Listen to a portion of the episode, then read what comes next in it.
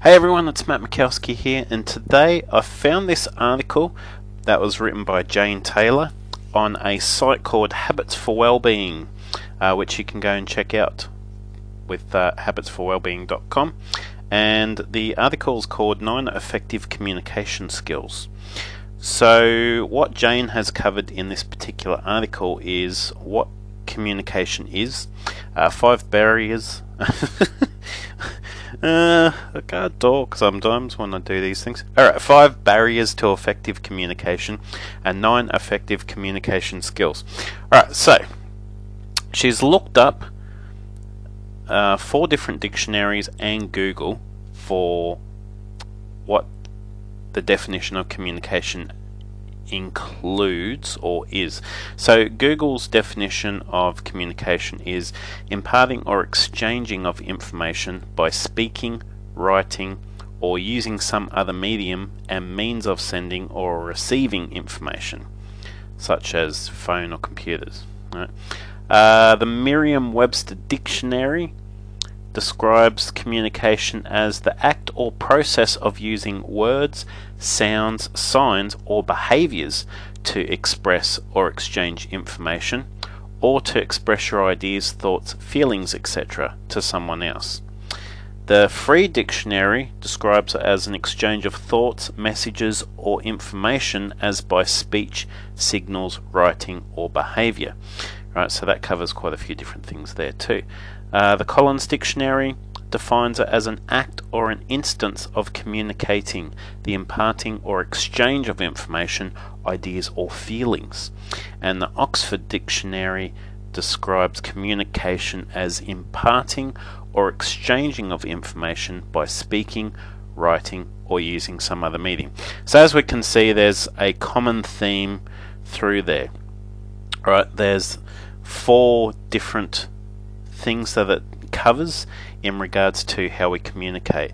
One's by talking, another one is by signals, another one is writing, and another one is through our behavior. So, like, you know, um, body language and different things like that. Right, so as you can see by the above, this is what the article continues on with. Communication is more than just your words, it also includes how you say it, including the tone of your voice, why you say it, the intention behind the message, when you say it, for example, during an argument, the time of day, etc., uh, what you don't say. Uh, sometimes what you don't say gives a clearer picture of what is going on than what you say. And your body language, including your facial expressions, gestures, and postures. So, they're all the different things that make up communication when we are talking or trying to get a point across to someone else. Which is the reason why, in a lot of the other podcasts, it's really important when someone is communication. Um, when someone is communication, when someone is communicating to you, like that's why it's so important to listen to what's being said and watch how they're saying it. You know, as well, because it, it gives a lot and it shows a lot more about that person as well, so you can get an idea. Alright, uh, so Jane goes on to talk about five barriers to effective communication. Uh, she starts off with a quote here which says, The greatest compliment that was ever paid to me was when someone asked me what I thought and attended to my answer. Uh, it's a quote by Henry David Thoreau. Alright, so five barriers to effective communication include one, judging the other person. Alright, so if you're judging a person whilst you're talking to them, you could be criticizing, diagnosing, or calling them names. An example of criticizing is saying, Don't you understand anything? Alright, putting people down while communicating with them is obviously not going to make them very receptive to what you have to say, regardless of whether it's a situation where you're feeling frustrated or annoyed or whatever, right? When you are feeling that way, you need to find some sort of thing that can help calm you down. You know, walk away from the situation if you have to. You know, but obviously you turn around to the person and go, look, we're not getting anywhere at this point in time. I really need to just take a break for a few minutes just to, you know, collect my thoughts and whatever else, and then we'll come back to this at a later time. Alright, just doing things like that is going to be a lot more helpful than, you know, sort of end up being in a situation where you say the wrong thing or make it worse. And judging other people too, and, you know, whether you're sort of judging their intelligence or the way they live their life or whatever it might be. Right. I've got to remember that at the end of the day, we're all human beings, right? We all have sore points in our life. We all are sensitive to certain things. Being put down is something that everyone has experienced at some point in their lifetime, and it never makes anyone feel good. So, do your best to not be in that specific type of habit and be more of a habit in you know getting to know people a bit better communicating with them so that you can actually know where they're coming from and understanding them Right, two, not paying attention to the person you're talking to. Examples of this include playing with your mobile phone or electronic device, not listening to the thoughts or feelings of the person you're speaking to, or looking away when the other person is talking. Right, it's not hard to pick up on when people are not really paying attention to what you have to say. Right. And yes, I do understand that you can have conversations with some people where um, it's just really boring uh, they're not really giving much back, or they're consistently talking about themselves in a way where it's, you know, really you're there just listening to it going, oh no, not this sort of thing again. Right. But the good um, to become a good communicator, you need to also be good at listening, picking up on things, and finding ways to shift the conversation as well. And when you become good at communicating with people, you're able to do those things and ask the right questions to sway the conversation in a different direction. And that's the whole point of learning about communicating. Right? It's not to sit there and listening and listen to boring conversations.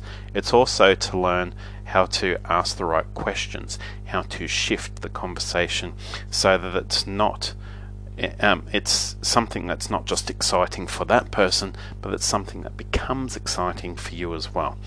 All right, but make sure that you are paying attention to people. Give them the time of day that you would like someone else to give you. Right? So, three, using technical language. Have you ever been at an event where people are using acronyms or language relevant only to their profession? If so, you know what I mean. Yep, that's something I can relate to Jane with. Uh, there's, well, I've been involved in many different industries, and on what I've discovered personally is that the industries where people might feel the most dumb, actually, and I'm not trying to criticize people, or whatever else. I've done a lot of different labor hire type work over the years, right? Enjoyed it, don't have a problem with it. That's the sort of work that I've been involved in for majority of my work life, manufacturing, factory work, all that sort of stuff. And you normally find that a lot of factory workers, um, you sort of, well, you get 50-50 actually. You get the ones who just talk everyday language. Know, if they don't know what something is, they don't care about the technical term. They'll just make up something for it that everyone sort of understands. And then you get the ones from like the office area who try and use technical jargon to try and confuse you and get you to, you know, sort of think that they're more smart than what they are, and you can't. But you don't care. Like at the end of the day, what you at the you know what's more important? People understanding exactly what you're saying, or people being confused about what you're saying and needing to look it up in a dictionary to actually find out what words you've used and what they actually mean. You know, people don't like to be made to feel stupid. That's the point. And when people use technical language, it's like they're deliberately doing it sometimes to make other people feel small because they don't understand. I know that's not the case all the time. There are some situations where some people have just, um, you know, developed uh, their form of communication that way. They're used to talking to people who do talk in technical terms so they become accustomed to it and they're not thinking about anything else. So, you know, there's lots of different scenarios that involve that. But the main thing is if you're talking to somebody and you want them to understand what you're talking about, don't use technical language. Alright. So, four, giving solutions or unwanted advice. I'm not sure of many people who like to be told what to do. What about you? Alright. When we have, you know, it's like when you're talking to a friend, as an example and there's some random person who might know your friend a little bit better than you or whatever it is and your friend's trying to give you advice about something and this person pipes up and just starts giving you unwarranted advice. And regardless of whether it's good or not is not the point. The point is they've just come along and started giving you advice about something without being asked. And you don't have a rapport with that person right? There has been no prior communication with them, so you don't know them. Right? And most of the time, they don't even know your situation that well. They're just comparing your situation to someone else they know or, you know, something they saw on TV and they think that what they have to say is important. The problem with that, of course, is that it doesn't generally go down too well with the person who hasn't asked them for the advice, right? So they might get quite negative uh, reaction to it, and they're the ones, funnily enough, who are surprised by it. You're kind of like, well, you know, even though some people might react not the best, the fact is you butted into a conversation that you know you weren't invited in, giving people advice about stuff that you know nothing about. So even if the situation is a lot different to that, I'm sure a lot of us can relate to that specific scenario, but there's many different scenarios where people, you know, sometimes people just like to talk things out. And sometimes by them talking it out, they end up discovering the solution all on their own. So you need to actually if you want to give advice to somebody, ask them if they would like advice first or wait until they ask. The other thing is when you give advice, you don't turn around and tell people this is what you should do. You turn around and go, a, you know, something that I've heard about that has helped other people has been when they've tried this, that, and the other. Alright? That way, you know, you're not coming down and going, oh, you need to do this and you need to do that and whatever else, which doesn't make people want to do anything, to be perfectly honest. It just makes people go, yeah, I think I won't talk to them about that specific scenario anymore. Alright, five, avoiding the concerns of others. In a conversation that is avoiding the concerns of others, the listener don't address the problem. That is, the individual's feelings and concerns are not taken into account. This can be done in a variety of ways, including diverting the conversation, reassuring the person, or discounting. Okay. So I think it's talking about when, you know, somebody is not really. Um, oh, when there's like maybe advice that people are giving you and all that sort of stuff and they think they know better than you. You know, don't worry too much about what other people say. If they don't know your situation, then they're not really in a position to give advice to you in the first place. So don't concern yourself about what other people think either. Alright. So Anyway, so that's five barriers to effective communication. So five things that we should avoid. So the other thing that Jane talks about is the nine effective communication skills. She goes on to say effective communication doesn't happen overnight. Very true. It is a skill that has to be cultivated and nurtured. Below are some skills that can be practiced to build on or develop your communication skills. So the first one that she talks about is active listening, which is number one. Some ways to actively listen include listen twice as much as you speak. And listen with your whole body. Be alert and interested in the other person. Refrain from interrupting and reflecting back what you have heard. Remember, the most basic of all human needs is the need to understand and be understood. The best way to understand people is to listen to them. Right, that last part is a quote from Ralph Nichols. Right, but it's very true. You know, we do have to get. It's something we have to get into a habit of. It's not something that comes naturally. Um, we're all pretty much um, when we talk, we all love to talk about ourselves, right? Even when we're in a situation where we're feeling really uncomfortable, um, if it's been a while before you've, you know, um, if it's been a while and you haven't been like involved in sort of group chats and you know crowds and all that sort of stuff, there's times where when a conversation is sort of shown on you or you get asked something, you know, if it's you can sort of get a bit like nervous and not sure what to talk about.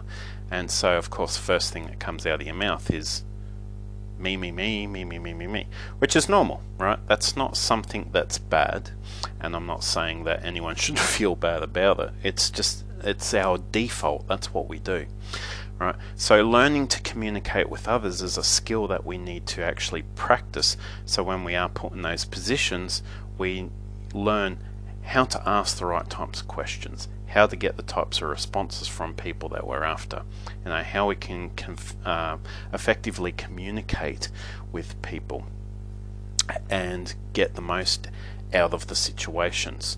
Uh, in the long run, you know, um, I've met some really awesome people that are great with communication. Right? They're really bad at talking about themselves, and it's almost like they avoid it at all costs, which also isn't good because it's good for people to, you know, open up about themselves as well.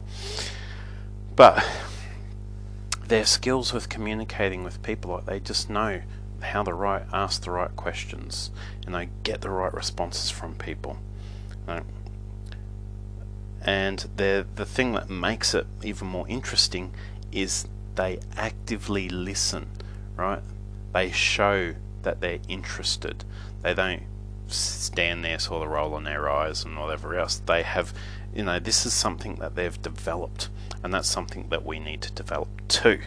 All right. So number two, non-verbal, uh, non-verbal communication right? We transmit information using words, gestures, and body language. Subsequently, active listening also involves non-verbal communication. Sometimes you can be unaware of the messages you're sending non-verbally. Examples of non-verbal signals include tone of voice, eye contact, facial expressions, silence, and hand, arm, and leg postures. Are you aware of the signals your non-verbal communication could be sending? Right, so we do need to be aware of, you know, how we are when we are, you know, communicating with people. You know, how are we sitting as an example? Are we slouching? Are we sort of paying attention to something else? Are we drifting in and out? you know, um, and that's, you know, it's not always about someone being boring in their conversation. It's also you learning, as well as me, to steer the conversation in a different direction. That's why we learn about communication skills. That's why, you know, there will be many podcasts about communicating because it's the number one thing that is a breakdown between people.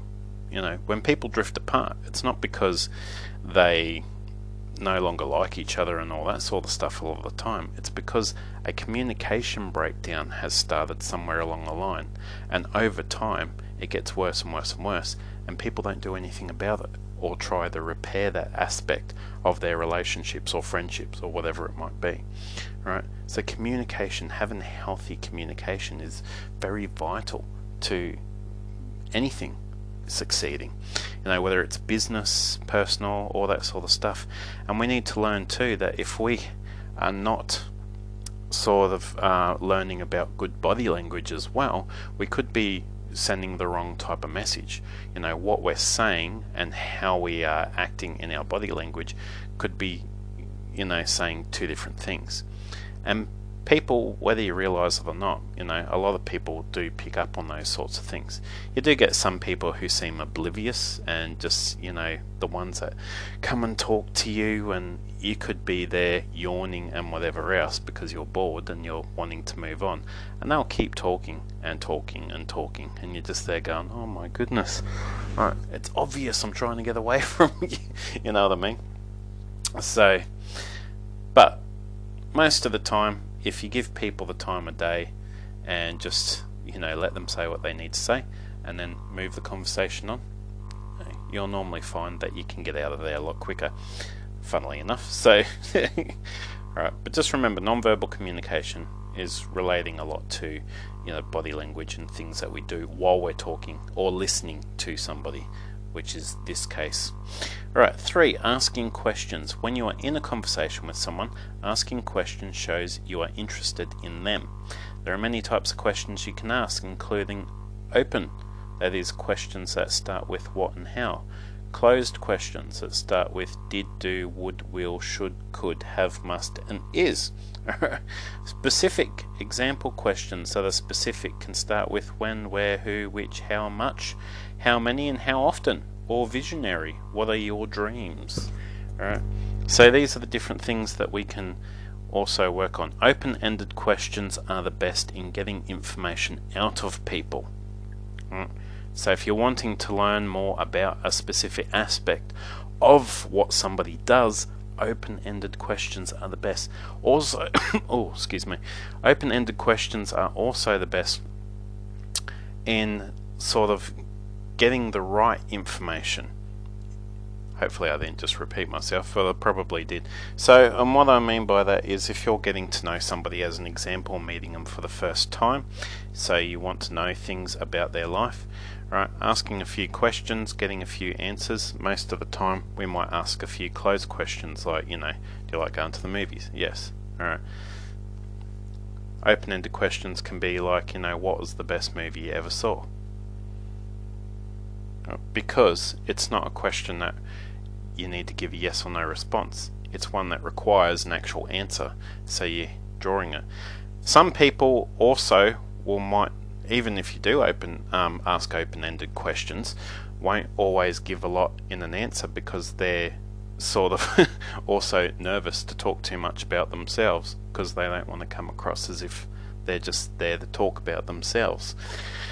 Alright, so you have to make people feel comfortable as well. Alright, so, but asking questions or always, obviously. Now, we're raised in school where we get told by teachers, you know, there are no dumb questions except if you get a bad teacher who ends up making fun of people or students for asking questions they consider to be dumb. Right? So we develop a bit of a complex over time, and, it seems like only the smart kids in the school that are the teachers' pets seem to be able to get away with asking questions and not be ridiculed for it. Right? So eventually, over time, some of us stop asking questions because we don't want people making fun of us. Right? The fact is, the best way to learn about anything is asking questions, right? Don't be afraid to ask questions. Continue to ask questions. It's very important that we be in the habit of doing that. All right. Four, being clear and succinct. All right. That is a word I'm not familiar with.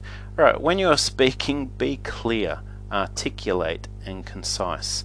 Less is more when it comes to speaking, and speak plain English. Alright, I think what it might be trying to say is, uh, well, obviously the being clear part makes sense, right?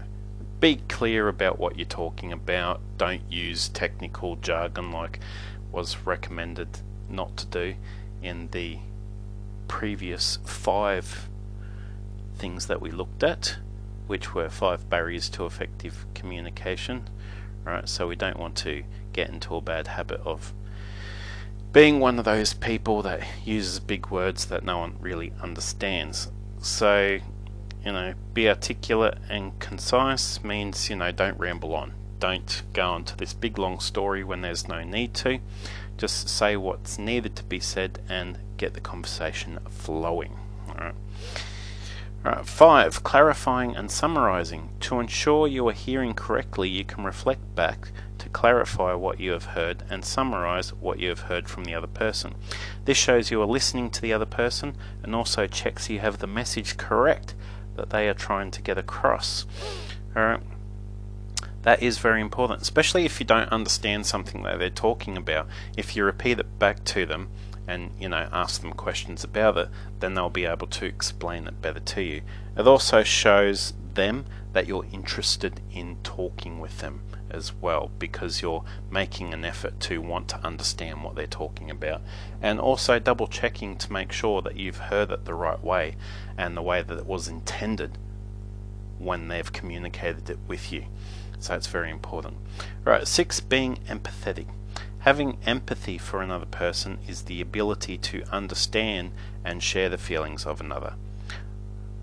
Alright, uh, so empathy is the opposite sort of to sympathy. Well, it's not the opposite, it's different sympathy. Right, when you sympathize with someone, you've gone through it yourself. Um, wow, I can't talk today. Anyway, yeah, when you are sympathizing with somebody, you've been through it yourself. All right. So, as an example, if uh, there was some sort of tragedy that happened, like you know, a close relative passed away, as an example, and somebody comes along and talks to you about it, and they sympathize with you because they know what it feels like because they've been through it themselves. All right. Now, empathy is when somebody hasn't experienced it yet but they can understand that it wouldn't feel good. So they pretty much talk about it in a way where they don't know exactly what it's like, but they can put themselves sort of in your shoes and have an understanding of what that might be like. All right. So having empathy for people is really good. It's just like if you know if you're talking to people or you're say you work for a charity or you help out at a non-profit organization and that non-profit organization helps out people whether they're homeless or you know um, people who are sort of in hospital like in and out of hospital or you know some sort of other cause whatever it might be right. And you haven't gone through any of those specific scenarios and you're talking to them right? A good way to be empathetic is by listening to their stories and you know sort of developing an understanding of what that might be like for a person right? It doesn't mean you have to pretend and be all like oh you know make up some sort of elaborate story to you know make them think that you've you know exactly what it's like we don't you know obviously don't do that um, but it's good to in sort of as I said, put yourself in their shoes, develop an understanding for what that might be like. Right. Uh, and it shows that you actually uh, care about that person as well. I mean, it doesn't have to be something that dramatic, of course, but you know, you could have empathy for someone who's doing it tough financially. You could have empathy for someone who's out of work, right? Uh, empathy for someone who's having some relationship problems or whatever it might be. Alright, so there's different types of scenarios. Right. Seven, providing feedback. It doesn't matter whether you're giving or receiving feedback, the feedback process is a vulnerable place to be. If you are providing feedback, you may like to use the engaging feedback checklist that was developed by Dr. Breen Brown. Alright, I'm assuming that if you type into Google Dr. Breen Brown, Breen is spelled B R E N E, then there might be a website where you can find that. But yeah, I don't really have much to say about that one to be honest. I, I guess it depends on the scenario and the context in which you're communicating with somebody, right? Um, in regards to whether you need to be providing feedback or whatnot. So I guess that's uh, dependent on why you're having a like why you're communicating with that person in the first place. You know, maybe it could be something where someone's communicating with you a something specific, like a course that they're doing and you're helping them out, or maybe you're a, a teacher and a student, or whatever the situation might be, parent and child. And in reverse, a child could be teaching the parent something. So, but the good thing is, everyone needs feedback at some time on how they're doing with certain things. So, you know, it's always good. But also remember too that feedback is like giving advice. Don't do it unless you're asked to. Right, so eight, developing trust and rapport. What is trust for you? How do you build trust with your friends, family, and colleagues? Is it about doing what you say you're going to do and building relationships on honesty and integrity? How do you build trust in your relationships? As Ralph Waldo Emerson stated, the glory of friendship is not the outstretched hand, not the kindly smile, nor the joy of companionship. It is the spiritual inspiration that comes to one when you discover that someone else believes in you and is willing to trust you with a friendship. Uh, I think at the end of the day, uh, friendships are generally based on, uh, most of them, a mutual interest to begin with. Or maybe you've grown up with the person. Maybe you've been friends with somebody for years. Maybe you've only been friends with somebody for, you know, a few days, maybe a few weeks, right? Uh, however long you've been friends with the person for, you know, what is the. Yeah, where is it? Right, how do you develop that friendship? So developing trust and rapport is obviously very important, right? You want to have friendships where people feel they can trust you. Uh, at, like, and there's different types of friendships as well, right? There's always like if you have a group of friends, there's always that one friend who's always late to everything, as an example.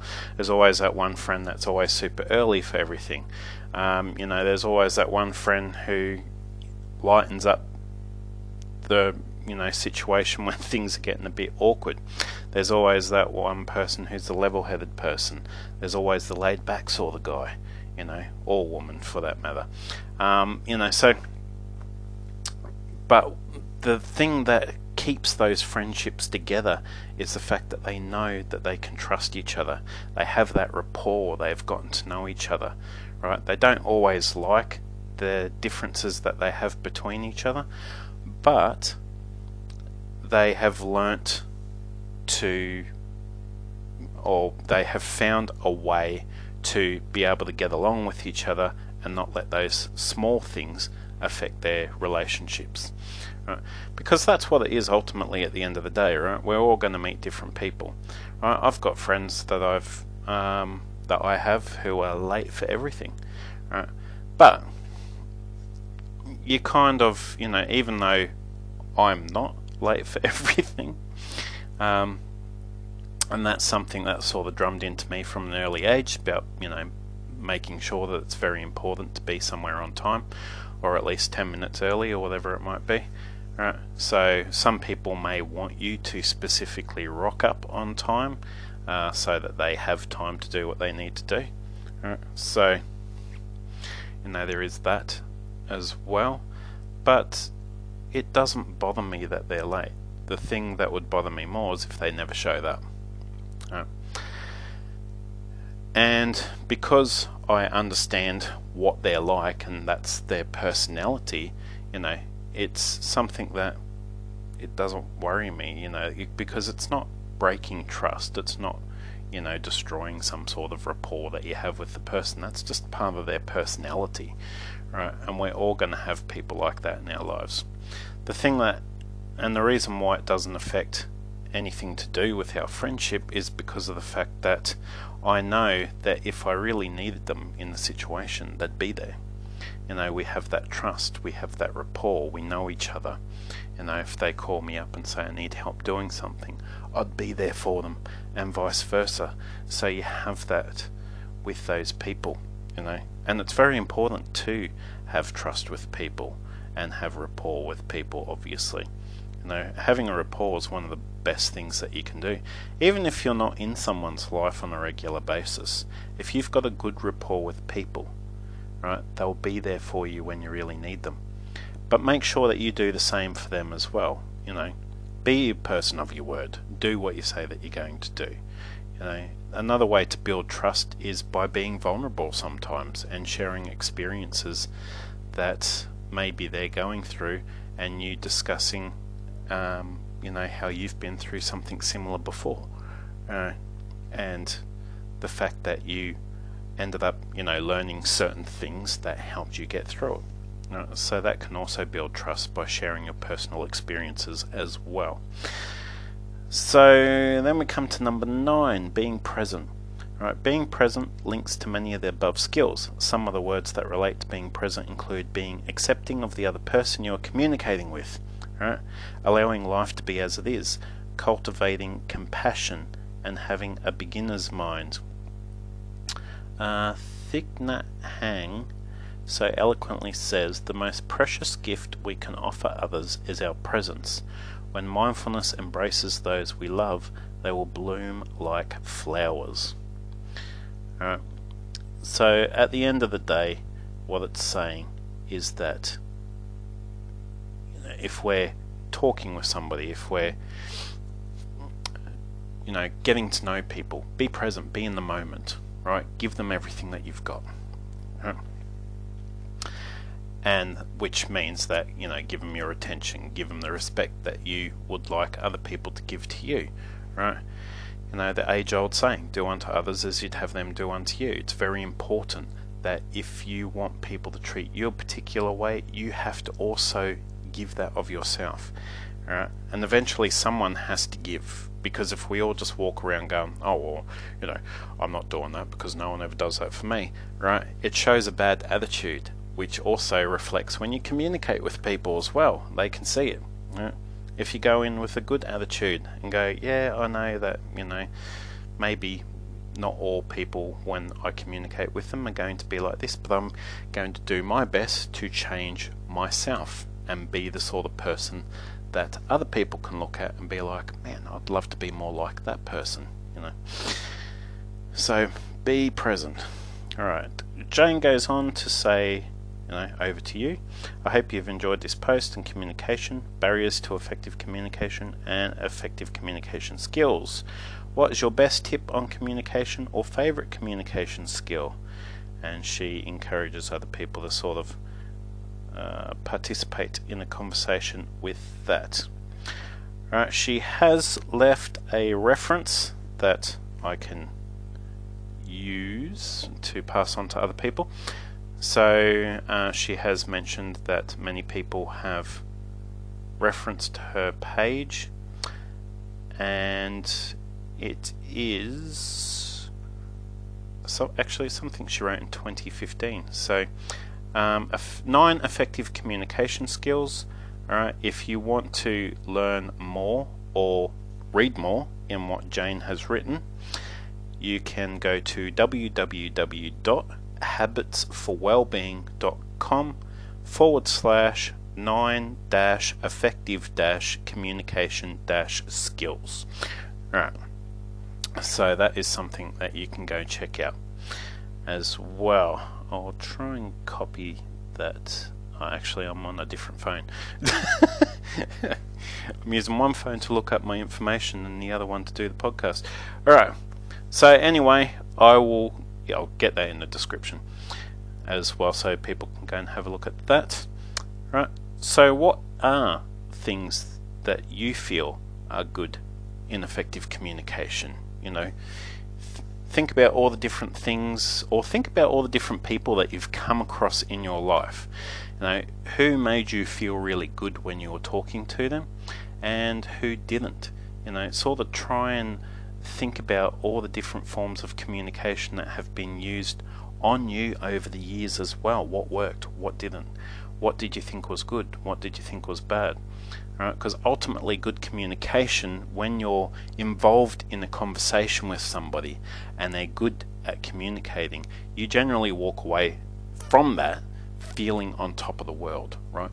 It's that feeling where you're just like, man, I could talk to this person for ages. I feel so good. Uh, you know, they really understood where I was coming from. You know, so, you know, what techniques did they use? what sort of things did they say to you? What questions did they ask? You know, what was it about that person that you spoke to that really stood out to you? Anyway, I'm going to leave it here. Thanks for listening, and I will get to you again soon with some more awesome information.